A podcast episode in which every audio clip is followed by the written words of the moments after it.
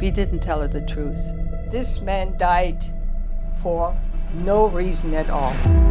They let it go, they let him die. But he knew somebody was going to get him. So it's scary, sure. There's no uh, code of ethics out there. I want to find the man who murdered your dad. I've never really felt right about that.